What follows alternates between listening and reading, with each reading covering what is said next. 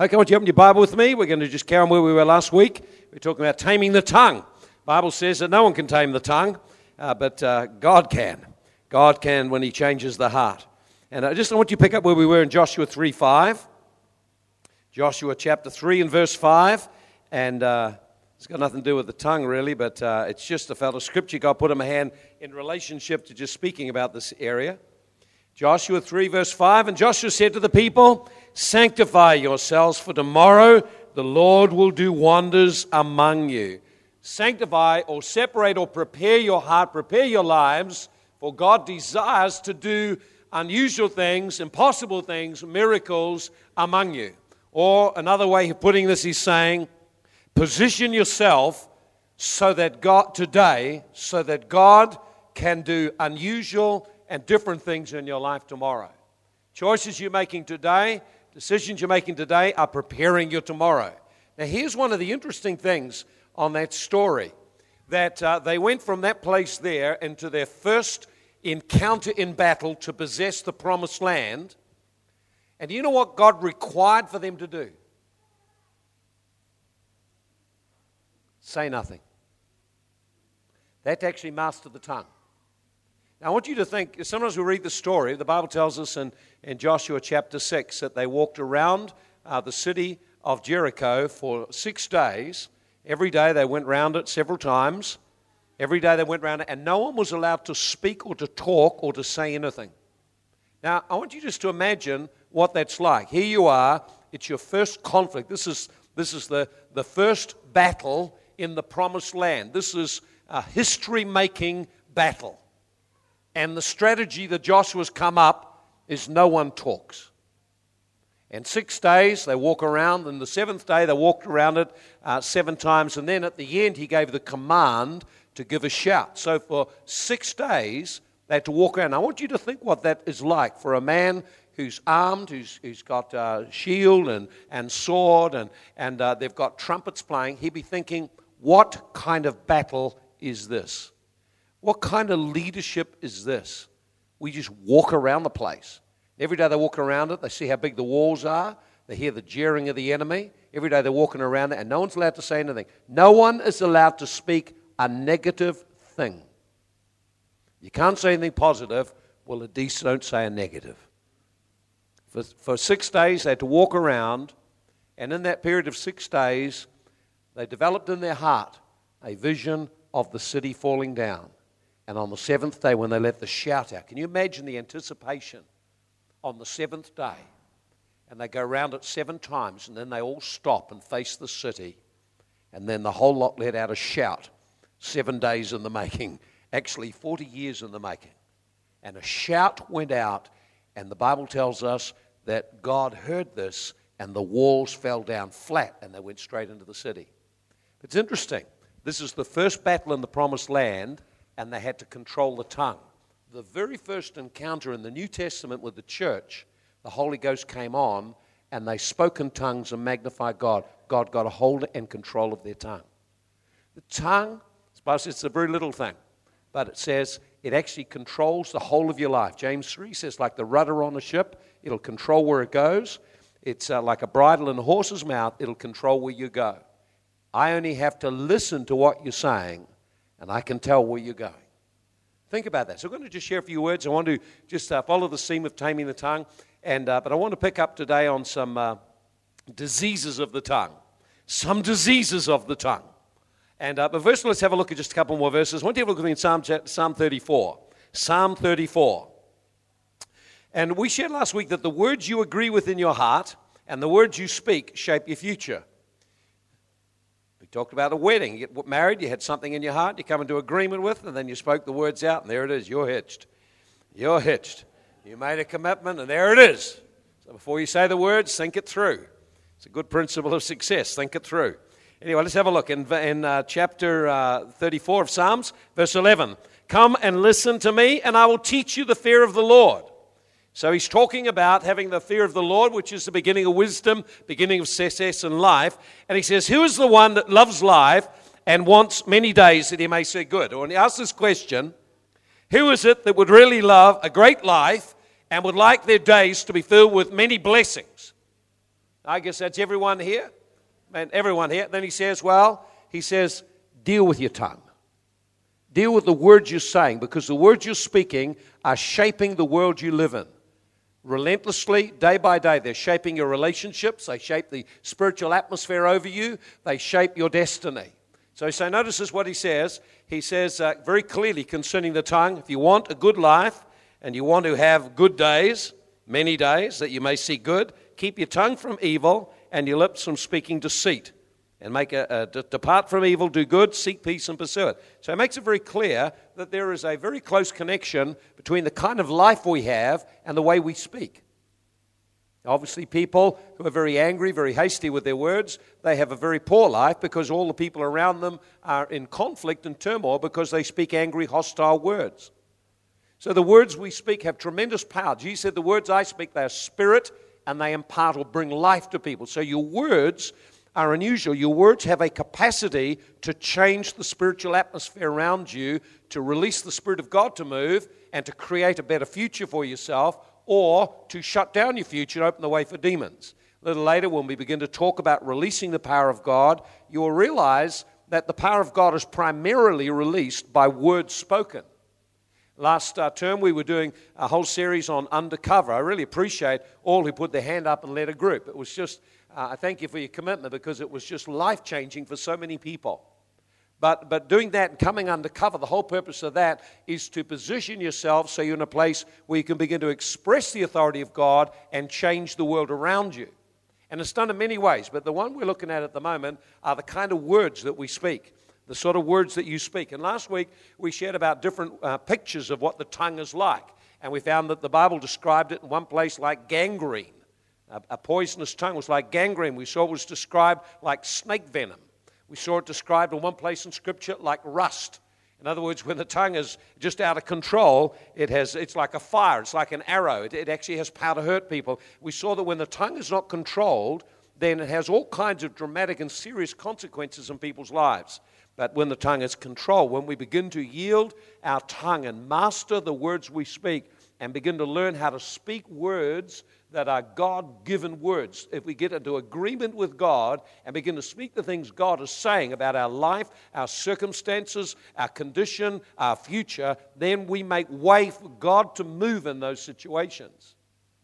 And uh, you, you will be surprised. We talked about last week about coming to a point where we begin to fast off negative talk, fast off talk which is destructive.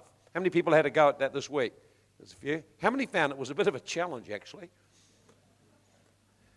Bit of a challenge. You, suddenly, couldn't help that tongue going. And when the words are out, you can't get them back again. That's the problem. So I wish I hadn't said that. And, uh, and we, we don't want to be in that place of saying, I wish I hadn't said that, having to cancel the power of the words and take them back and eat our words with a bit of humble pie. We don't want to do that. We want to learn to actually let our heart be changed so we can speak words that shift things. Uh, I've known people who have prayed uh, and commanded demons, nothing happened. And then when something came into their heart and their heart was changed, they began to say the same sort of things, and the power of God was in their words. You must have words that have substance. And we're going to do just over two Sundays. I wanted to share with you some common things, which are very common. Actually, I thought, well, there's a lot of things in the Bible. I felt I'd take the ones that I personally have had to wrestle and break through, either because this is what's come against me or because I've had the issue in my own heart and had to deal with it. I felt that would bring more life to do it that way. You can make a search yourself in the Bible of these things. Notice in Proverbs 21, uh, verse 23 whoever guards his mouth and his tongue keeps his own soul from troubles. So you keep your own soul. So the words you speak not only create an atmosphere around you and affect the people around you, they actually affect your own life. Interesting, isn't it, that when Jesus, uh, when we got by the Holy Ghost, we got the gift of tongues. The gift of tongues, when you begin to pray in tongues, it actually edifies or builds your spirit man. If you understand the power of words and begin to start to speak into your own spirit, you begin to start to speak words in tongues, your whole spirit man become energized and full of life. So the words we speak have got tremendous power to change our life, affect us. You begin to speak words over your life. I never be able to do that. I can't do anything. I never get things right. You start to speak that kind of word over you. You then come into agreement in your heart with failure, and you make the way for demons to help you achieve your goal. It's, it's, it's very, very powerful. We need to understand this, this important principle. However, the, the, uh, in Proverbs 15, verse 4, look at this one. A wholesome tongue is a tree of life, but perverseness in it breaks the spirit. A wholesome tongue. So the, the tongue has the power to bring healing to people. You can actually speak words that bring healing to people, touch their spirit, encourage them, lift them up. Well, imagine having a life like this where everywhere you went, the words you spoke lifted people up and gave them encouragement. Imagine deciding every day that I will speak words that will minister grace to people. I'll actually empower people through the words I speak. And even if they speak negatively, I'm not going to be defiled by it. I'm actually going to be proactive in, in, in changing this environment by speaking words that build. It's a choice, it's actually a lifestyle, a whole lifestyle. The Bible uh, tells us, uh, there's, there's a, I want to show you a verse in a moment, very, very powerful verse about our relationship. There's a number of them, but our relationship with God is greatly affected by the kind of words we speak. God listens to the words you speak. I want to show you this. And, uh, and have a look with me in, in uh, first of all in Proverbs 27 and verse 19. Proverbs 27, verse 19. The root of the issue is the heart. So if we're going to deal with the tongue, you've got to deal with the heart, what lies in the heart. But the tongue gives an indication what's in the heart. So the tongue's like the flag waving. it tells you what's going on. You listen to people talk, within a very short time, you know what's in their heart. So in Proverbs chapter 27 uh, and verse 19, look what it says here. It says, As in a water, face reflects face, so a man's heart reveals the man. Now, so uh, he's using an illustration of a mirror. When you look in a mirror, you see yourself. You see exactly what you're like, you see the exact image. So you look at the mirror, hey, spots, huh, need a shave, huh, need some makeup. You actually see what you're like. And so the Bible says when you look into the person's heart, as the heart is, that's what the person's really like. So, how are you going to look at the heart of a person? Very simple. The way you look into the heart of a person is you listen to the words they speak. If you want to see the heart of a person, listen to the words they speak. Look, have a look in Matthew chapter 12. We'll uh, read these verses here in Matthew chapter 12. So, if I want to know the state of a person, their condition, where they're at, what's going on in their heart, I've only got to listen to how they're talking and uh, the words they're speaking, and then the feeling of those words. What, what sensation or impression the words leave me. It's interesting with people, they can, their words sound okay, but after you've been with them, you, you realize your spirit has been deeply affected. Something is wrong. You just you don't know what it is. You can't work out what it is. But actually, what's happened is you have picked up the flow from their inner man, their heart. And if you can identify what you feel, then you'll actually discover what's in their heart. See, because words have a spirit capacity.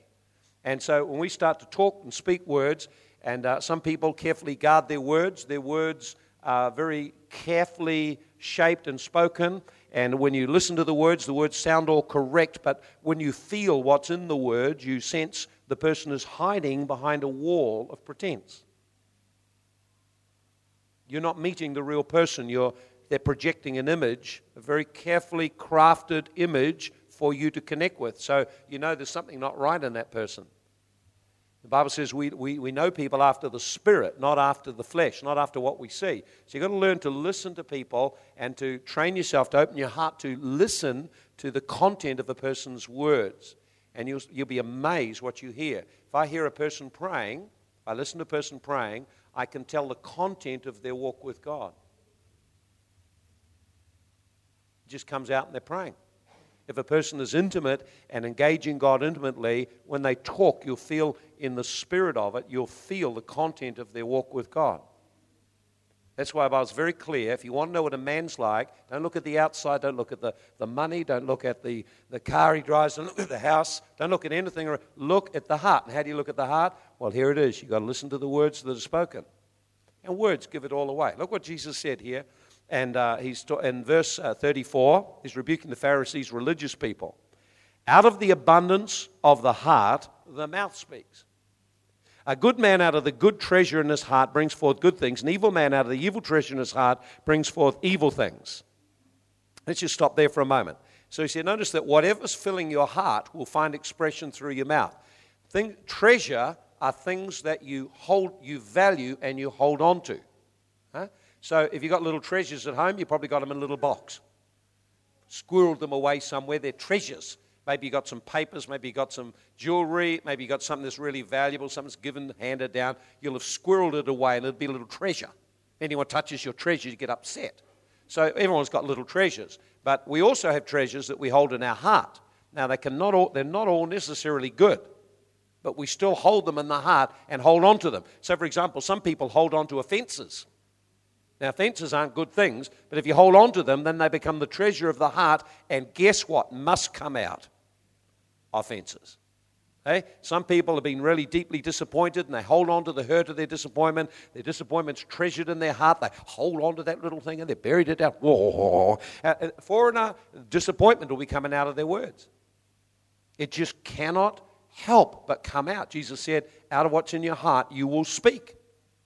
You will speak and declare. Now, notice what else he says. He says that every idle word that a man speaks, he'll have to give account for. I may get on idle words next time around, but, but an idle word is a word that's empty or has no substance or value in it. It's just chatter. Now, notice, here's the thing I want you to notice about it that heaven is listening to every word you speak. And somehow every word you speak is recorded. Otherwise, how would you give account for it? Now, some people can't even give account for their money, let alone their words. How are you going to account for your words? In other words, now that's a, that's a major thing. You think about this that the words that I am speaking, all of them, God will remind me of them and call me to give account for what I've said. So even as a preacher, I'll speak words, and then God will hear me speak the words, and then He'll ask me if I was living the words and show the inconsistency between words spoken and words lived. We've got to think about this. And see, not only you give account before God one day, uh, but you actually give account on the way, because on the way you begin to reap the consequences of the words you speak. So even words spoken in silent have a way of getting out somewhere. see, so our words are an expression of the life we have. Your words are an expression of the life you have. So for many men, for example, they, we, we struggle to speak words that build intimate relationships because of being alone or being locked up or being shut down in our own world. So when a man lives in a, in a, in a world where he keeps his thoughts, his heart, and everything to himself, then what you find he'll, he'll struggle to build intimate relationship because he hasn't got words or hasn't learned to express words. Often you find in meetings, men won't sing, they won't clap, they won't do anything, they won't express. But that's actually a sign of dysfunction because relationships are formed through words that have a substance of love in them. And so, uh, so very clear. Now, let me. I want to share one more verse. I'm going to look at these diseases of the tongue. You're going to love these ones, and just see. You may find there's one that flicks, flicks you. In Proverbs 22:11, look at this. It says, "He who loves purity of heart and has grace on his lips, the king will be his friend." That's a good one, isn't it? He who loves purity of heart and has grace on his lips. What does that mean? Well, whatever's in your mouth, come out of your mouth, is going to be a reflection of what's in your heart. So when we begin to cultivate purity in motive and heart and intent, when we begin to let the Holy Spirit show us where we need to make shifts and changes and we do it, and we begin to make a practice of speaking life-giving words. Grace means words that empower and build and bless people. Bible says, let your speech always be seasoned, uh, be with grace, that it may build up the people who listen. So it's, it's something we can begin to cultivate in our life is the words we speak, we speak to build people, to strengthen and to change what's around us. You can do that. It's a decision to do that. And notice what it says that the person who does this, the king will be his friend. The king will be his friend. In other words, intimacy with God is deeply impacted by the way you speak to people. The way we treat others with our words, the way we speak to people around us deeply impacts our relationship with God. In Psalm 15, it tells us very clearly there who shall abide in the hill of the Lord? He that hath clean hands, a pure heart. And then look at this. And then hasn't lifted up his soul to deceit and lying. Doesn't take up a reproach against his neighbor. Doesn't backbite with his tongue. Notice there's about three things with the tongue deeply impact the ability to abide in intimacy with the Lord and experience His power in our life. So if you are serious, if we're serious about enjoying the presence of God, carrying the presence of God, we have to put a guard about our lips. We have to actually deal with the things in our heart. Now, the Bible says no man can tame the tongue, so therefore God has got to help us in it. Amen. He's willing to help us in it. And uh, I want to show you some things. First, first thing is you've got to know where He needs to help you. So we've, we've seen then, if you want to know what a person's like, got to look at their heart, not at their outside. If you want to find out what's in the heart, listen to the words and feel the content of the words. And then you can begin to start to see what's really there. If you want to change a person's life, change the heart. What the person is holding in the heart. Now, I want to then look at, I want to look at three diseases of the tongue. Very quick look at three diseases of the tongue. And we'll look at each disease, and I want to give you just what a scripture says about it, and then an example of a person who did it, and then what is in the heart. There's always something in the heart drives it. So if you're going to change the, the, the, the tongue, you've got to change the heart. You've got to come to grips with what we've got going on in the heart. We okay on that? All right, here's verse 1. See? Now, when you go to the doctor, you one of the first things he gets you to do? huh?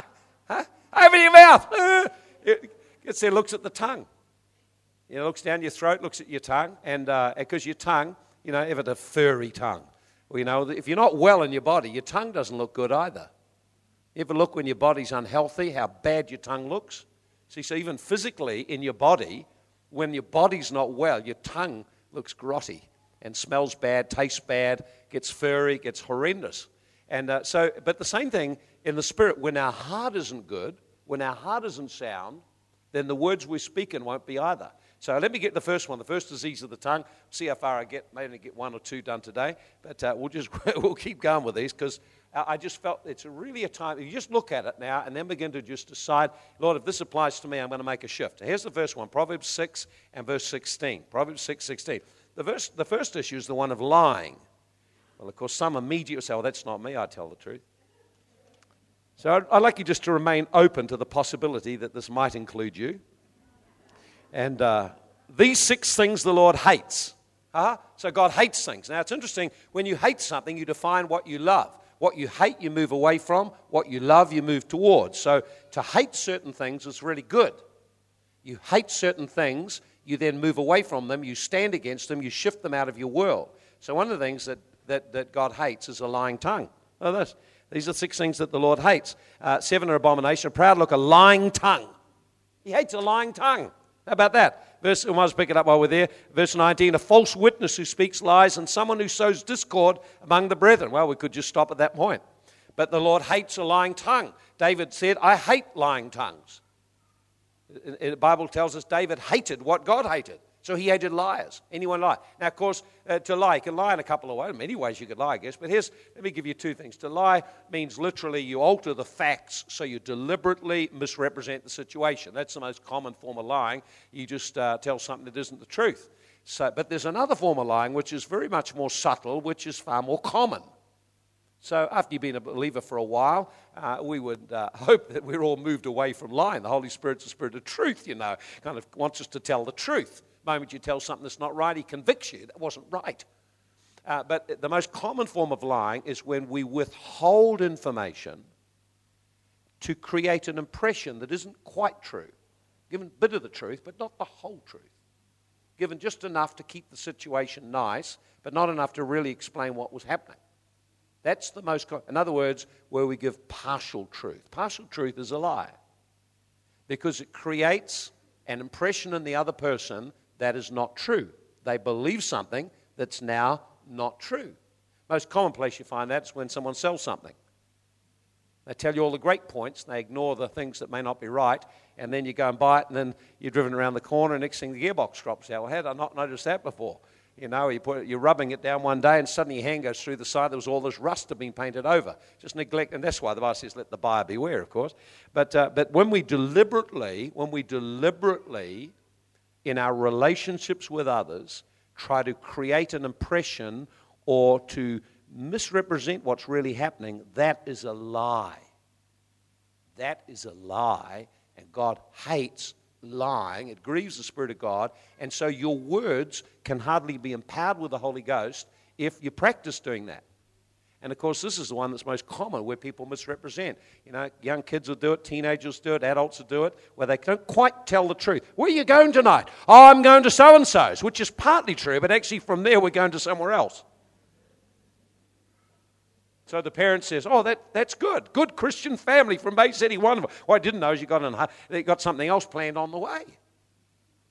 And so, so this is one of the most common areas, of course, where people misrepresent the truth. They only tell you half the truth, and you, you know, like you find even when you buy. We're going to get onto this next year too. A lot of people who buy stuff, uh, you only get half the truth, it seems, when they buy, when you buy the object about the, the cost of the finance. They don't always come up front. In fact, would you realize this? They've had to legislate so that people come up front with the real true cost of the finance, because the tendency is to misrepresent misrepresentation is a lie.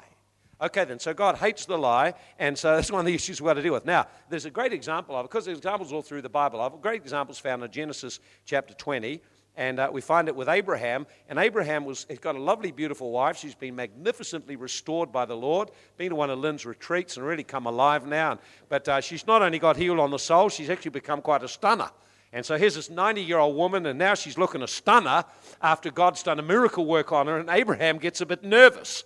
You know, if, uh, if this guy, this king that we're going to be staying with, if he's, he, he, he'll, he'll just kill me to get the wife. That tells you she must have looked good. You know, no man is going to be chasing after a very old 90 year old woman who's, you know, kind of teeth are falling out and everything's up there, you know. You're not going to be chasing after that. And he was really scared because this, he thought the king was going to kill him to get his wife. So she must have really had a massive restoration job. True, total makeover by the Holy Ghost. So he told a little bit of a lie. Now, it wasn't a complete lie. He just said, Oh, she's my sister. And actually, there was a relational connection. So he didn't he didn't quite lie completely, he just misrepresented. So the king thought, oh, this one's up for grabs, and took Sarah into his home. And so what happened was, he got struck down with a plague, he and everyone in the home, until God showed him, You're a dead man, you got someone else's wife. He said, I didn't know, no one told me. And he went back and said to Abraham, What's this thing you've done? You lied to me. And he said this He said, I was afraid. So fear causes people to lie. It's one reason that people lie is because they're afraid. Another reason they lie is because of hate. The Bible says that uh, the, the, person who, uh, uh, who lies hates the one and that, that, that, they afflict with the lie. So, you know, true love, we don't lie to people. We tell them the truth. We're talking, we're open, we're honest. So, so the key heart issue here when people lie, is one is fear. Fear of being truthful. Fear of the consequences. One heart motivation for lying, misrepresenting the truth, holding back the truth is just plain fear I'm looking out for myself. See, the second one is hate, where actually we lack love for people and we've got no hesitation to just tell them a lie. And another one is a hidden agenda, where we have a hidden agenda, we have something we're trying to accomplish, and if we told them the truth, they'd never buy in, and so we tell them a part truth, so we'll get them to respond and we get what we want from them. Now, we're getting close now, aren't we? There's an awful lot of that goes on, isn't there? So the Holy Ghost is the Spirit of truth. So the first place for him to talk the truth is to us. The Holy Ghost wants to tell us. So what do you do? If you would ask the Lord to just begin to speak to you every time you misrepresent the truth or tell something that's actually creating some kind of illusion or misrepresentation, just begin to ask the Holy Ghost to do it. Believe me, the words will barely have got out of your mouth and he will tell you. That wasn't true. That's what he'll say. That wasn't true. Or he'll say more bluntly, you lied. I tell you, it's quite a shock to get a slap on the face by the Holy Ghost when you've asked Him to help you deal with your words, and you, and you didn't quite lie. You just sort of, well, yeah, well, I'll tell most of the truth. yeah, most of the truth is still a lie, you know, because it doesn't actually say the full picture. So we see that those are the things of the heart. So therefore, I want to deal with that. I've got to ask the Lord to help me get over the issue of fear, begin to really have a heart that's, uh, that loves and embraces the truth embraces the truth of my own life, and then embraces the truth in speaking the truth to others. And of course, some people aren't ready to hear the truth. You know, there was a Jack Nicholson movie, you know, and they were talking, they were saying, Do you want the truth? You want the truth? Said, you can't stand, you can't handle the truth. And of course, some people in relationship aren't able to handle truth. They just, they go bananas when you tell them the truth. And they just react and get angry and upset. You still have to tell them some point. But there is a timing in things. So just because we've talked about being truthful. Doesn't mean you have to go down, blab, and uh, you've got to speak the truth in love. So, in our relationships, our relationships are cultivated by speaking the truth. Think about this. If you lie to your spouse, or lie to your parents, or give things which are misrepresenting the truth, your relationship is going into darkness. You've left a whole area now where demons can come in to isolate you and afflict you.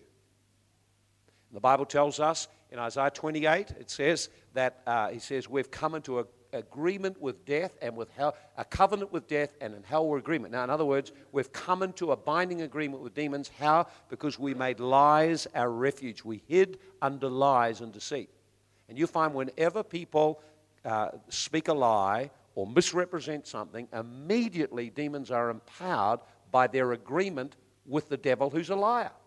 The Bible says, John 8 44, the devil's a liar. The lies come from him. So when we lie, when we deliberately misrepresent something, deliberately tell a lie, we immediately come into agreement with the demon, and now he's empowered to further increase the web. And the interesting thing is, once you start down the road of lying, you've got to keep going there. And it gets more and more and more. You can't even remember what you said and what you didn't say. Then finally, it all collapses. And you get caught out, and it's a disaster. And you're humiliated because you never just embrace the way which is right. God hates lying, He loves the truth. He's a God of the truth. And why don't we just, in our heart, just say, Lord, in this, Lord, help me now to just guard my lips that I actually speak and represent the truth and that every time I misrepresent it, you'll convict me, show me, so I can get out and walk in the light very, very quickly. Oh, you all got quiet there. See, the truth sets you free. Right? Eh? Truth sets you free. I can give you one more because I think it's got. I'll give time four minutes to do one more. This one's a good one too, and it's an infectious disease. It's a deadly disease. Actually, really breaks up families and churches and, and, and businesses and all kinds of things. Let me just give you one more. Come on, there it is. And this one here. It's gossip and slander. Gossip, you knew that one was coming. Juicy gossip. Says the words of a talebearer are like dainty morsels. They go down, but they wound you on the inside. They have an effect. So, talebearer gossip. There's a bit of a difference between gossip and slander. I'm going to define the The first one, gossip. Gossip's when you talk about someone. You, you, you talk about them and uh, you share their personal affairs. And, but, but here's the thing about it it's always flavored by your interpretation of it. And when you tell someone, they don't just pick up the facts, they pick up your interpretation of the facts. So when we start to uncover what other, what's happening in other people's lives and share it, what we do is we begin to create a defilement. We begin to defile the relationship, and then the, the person's name and reputation are run down. That's a horrendous thing. And magazines make millions on gossip, juicy gossip. All the women's magazines. Now, if you're going to fast off negativity, fast off every magazine that's loaded with gossip. Just start with gossip. Start with gossip. And end with that. Put do an end to it. Get on the phone. Did you hear about so and so? Well, if it wasn't edifying, why did you tell them that? Why did you go and share that thing? Why did you uh, uh, share what was private? See? See, people, here's the thing is when someone shares with you something about someone else, you don't hear all the story, you, you hear what's in their spirit, you feel it, and you're left with an impression and your facts aren't quite right. Because anyone knows if I start a story off over here and we spread it around, the time it gets up here, it's a totally different story. So what happened? See, people repeated what they thought they heard. And sometimes they hear out of their own heart. So if, if, you, if someone's got a snitcher with Bill and I share them something about Bill, they don't hear what I said. It just reinforces what they already felt in their heart towards him. You understand? So, so gossip, gossip's horrendous. Now, slander is something different again. Now, slander goes a bit further. Slander deliberately misrepresents a person. So, the, the things that are spoken deliberately create a wrong impression about them, so undermining their character and reputation, their good name. So, slander is a horrendous thing because when you slander someone, you are destroying their good name and reputation. You're actually taking something. If you took, a, if you took $100 from them, you can pay it back. But if you slander someone, you can't pay it back. You can't even fix it. It's a horrendous thing, slander. Slander someone, to speak and misrepresent them deliberately. That's what a slander is. And so in Psalm 15 and verse 1 and 3, it tells us if you want to abide in the presence of the Lord, don't get into backbiting or gossiping and don't take up a reproach. You'll start to agree with people about someone else's faults. Everyone has got faults. Listen, if someone comes to you with the faults of another, you've got a, a choice in a moment to shut it down and begin to speak something positive. You don't, you lose your initiative. We're going to be empowered to actually create changes in relationships by shutting down things which destroy them and speaking in things that will build them. And so gossip and slander are just horrendous ones. We get on the phone, uh, Proverbs 11, 13, a talebearer reveals secrets, but the one with a faithful spirit conceals the matter. So if you've got a faithful spirit, you don't go around blabbing other people's failures. You actually just keep them quiet. You don't advertise them. You don't shout them out. Even when Saul fell, David didn't rejoice over Saul falling. He, he, he actually mourned over it. So he didn't go around gossiping. Didn't go around sp- spreading stories, spreading rumors, all that kind of thing. Uh, in Proverbs 6.19, the Lord hates a false witness who speaks lies and one who sows discord among the brethren. God actually hates it. If you start to talk about a person and negatively affect their attitude, you, you're sowing discord and you'll reap something even greater in your own life. And God hates it. Just think about that. Every time you start talking about someone negatively and they're not present, you're saying things that God is recording, that's being listened to in heaven, and you're starting to set something in motion that can move you forward or it can move you backward. You make the decision. These are very, very powerful. Anyway, I'll just finish it with this thing here. Uh, an example of it's Miriam. Miriam thought she had every right to criticize Moses because Moses married a black Ethiopian woman. So she got a tongue wagging and started to gossip about, we see this woman he's married. Man, what kind of choice of a wife is that? You know, an Ethiopian? How come he marries an Ethiopian? Isn't anyone around here good? They got gossiping and running him down. And God heard it. The Bible says, I've, God said this, I heard what you said. You should have had more respect for Moses than to speak about him behind his back like that. You got me upset now. And so Miriam walked away covered in leprosy. That's a story for us to get a lesson from. Don't go bad mouthing people. Don't go bad mouthing around. If you can't say anything, just zip the lip. Just better to zip the lip than to let it run away and get yourself into trouble. The hard issues usually are bitterness and pride. Bitterness and pride when we're bitter in our heart, we will then start to run others down. When we've got pride in our heart, we'll speak and run people down. We delight in their failures and their weaknesses and shortcomings. If there's envy of another person, you'll be caught up doing this kind of thing. So the common heart issues are envy, bitterness, and pride. And so if we're going to deal with gossip and slander, then what we've got to do is deal with those things in the heart. Bring them to the Lord in a place of repentance. See, the Holy Ghost will help us. You don't have to really sweat on this one. He is a spirit of truth sent to lead us into truth. And so all you've got to do is say, Holy Ghost, begin to talk to me. If I've got a disease of lying and I'm beginning to open the way for demons in relationships and, and misrepresent things and create a, a situation that's not real or not true, lies inherently must fail because there's no substance in them. The truth inherently will stand because it's the truth, it's got substance in it. Okay? If I'm a gossip, if I get on the phone and yabbity, yabbity, yabbity, yabbity about others. Young people, guard your tongue, guard your mouth. Don't go running people down. Don't go listening to the stories here. Someone comes with you, story. Did you hear about so and so? No, I didn't. I don't want to hear if it's negative either. Why are you telling me this? Have you told it to them? Should we go to talk to them and see if it's true? Just stand up and actually don't become a garbage can for someone else defiling you. Normally, if someone comes with gossip, they'll test you out how open you are to hear it. And when they start to test you out, that's the time to make a stand and say, No, just put your hand up and say, No, I don't want you to speak about that person like that without them present. If you can't speak positively about them, please don't run them down to me. See, now, these are things in our culture that if we want to walk into a, into a different dimension with God, we just make a decision. I'm going to be a man of truth. I'm going to be a man who refuses to gossip. I'm not going to allow this thing to be a part of my life. You say amen to that? And what happens is God comes on the person and we can abide in his presence. See, we're wanting to have a supernatural life in this coming year. Why don't we start to prepare the ground in our personal life for it to happen? Begin to start to speak words that bring grace to people. When I've done the other diseases of the tongue, I begin to talk to you then about how you release words that change atmospheres, how you release words that shift demons. There's a way to go about doing it, but you can't do it if you don't deal with these other things. Father in heaven, we just thank you that you are lifting us up to a new level. You're preparing us for greater things. We thank you, Lord, always there's greater things. This year's been great. Next year will be greater. We thank you for greater blessings, greater opportunities, a greater church, greater impact. We thank you in every area. Our lives will be greater, our influence will be increased. And Lord, we thank you right now, today, you're working in our lives to prepare us for that.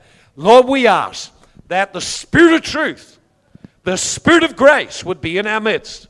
And that, Lord, over these next weeks, you would come upon every one of us and convince us quickly if we're misrepresenting people, misrepresenting situations, misrepresenting the truth. Come upon us quickly and empower us to change so we come to a new level. Lord, if your ears hear us giving heed or passing gossip or slander, Lord, speak directly and quickly into our hearts that we might be convicted and immediately respond to put it right. Lord, lift us to a new level so our words will be like your words. We watch over them to keep them. Our words will carry substance of spirit and life. Our words will create. Our words will impart life to people. Our words will build better relationships and a better atmosphere around us. Lord, we believe you will lift us to a new level in Jesus' name. Can you say amen? Say amen. Come on, let's stand and give the Lord a clap. Let's stand and give the Lord a clap. Come on, let's stand and give him a clap. He's a great and awesome God.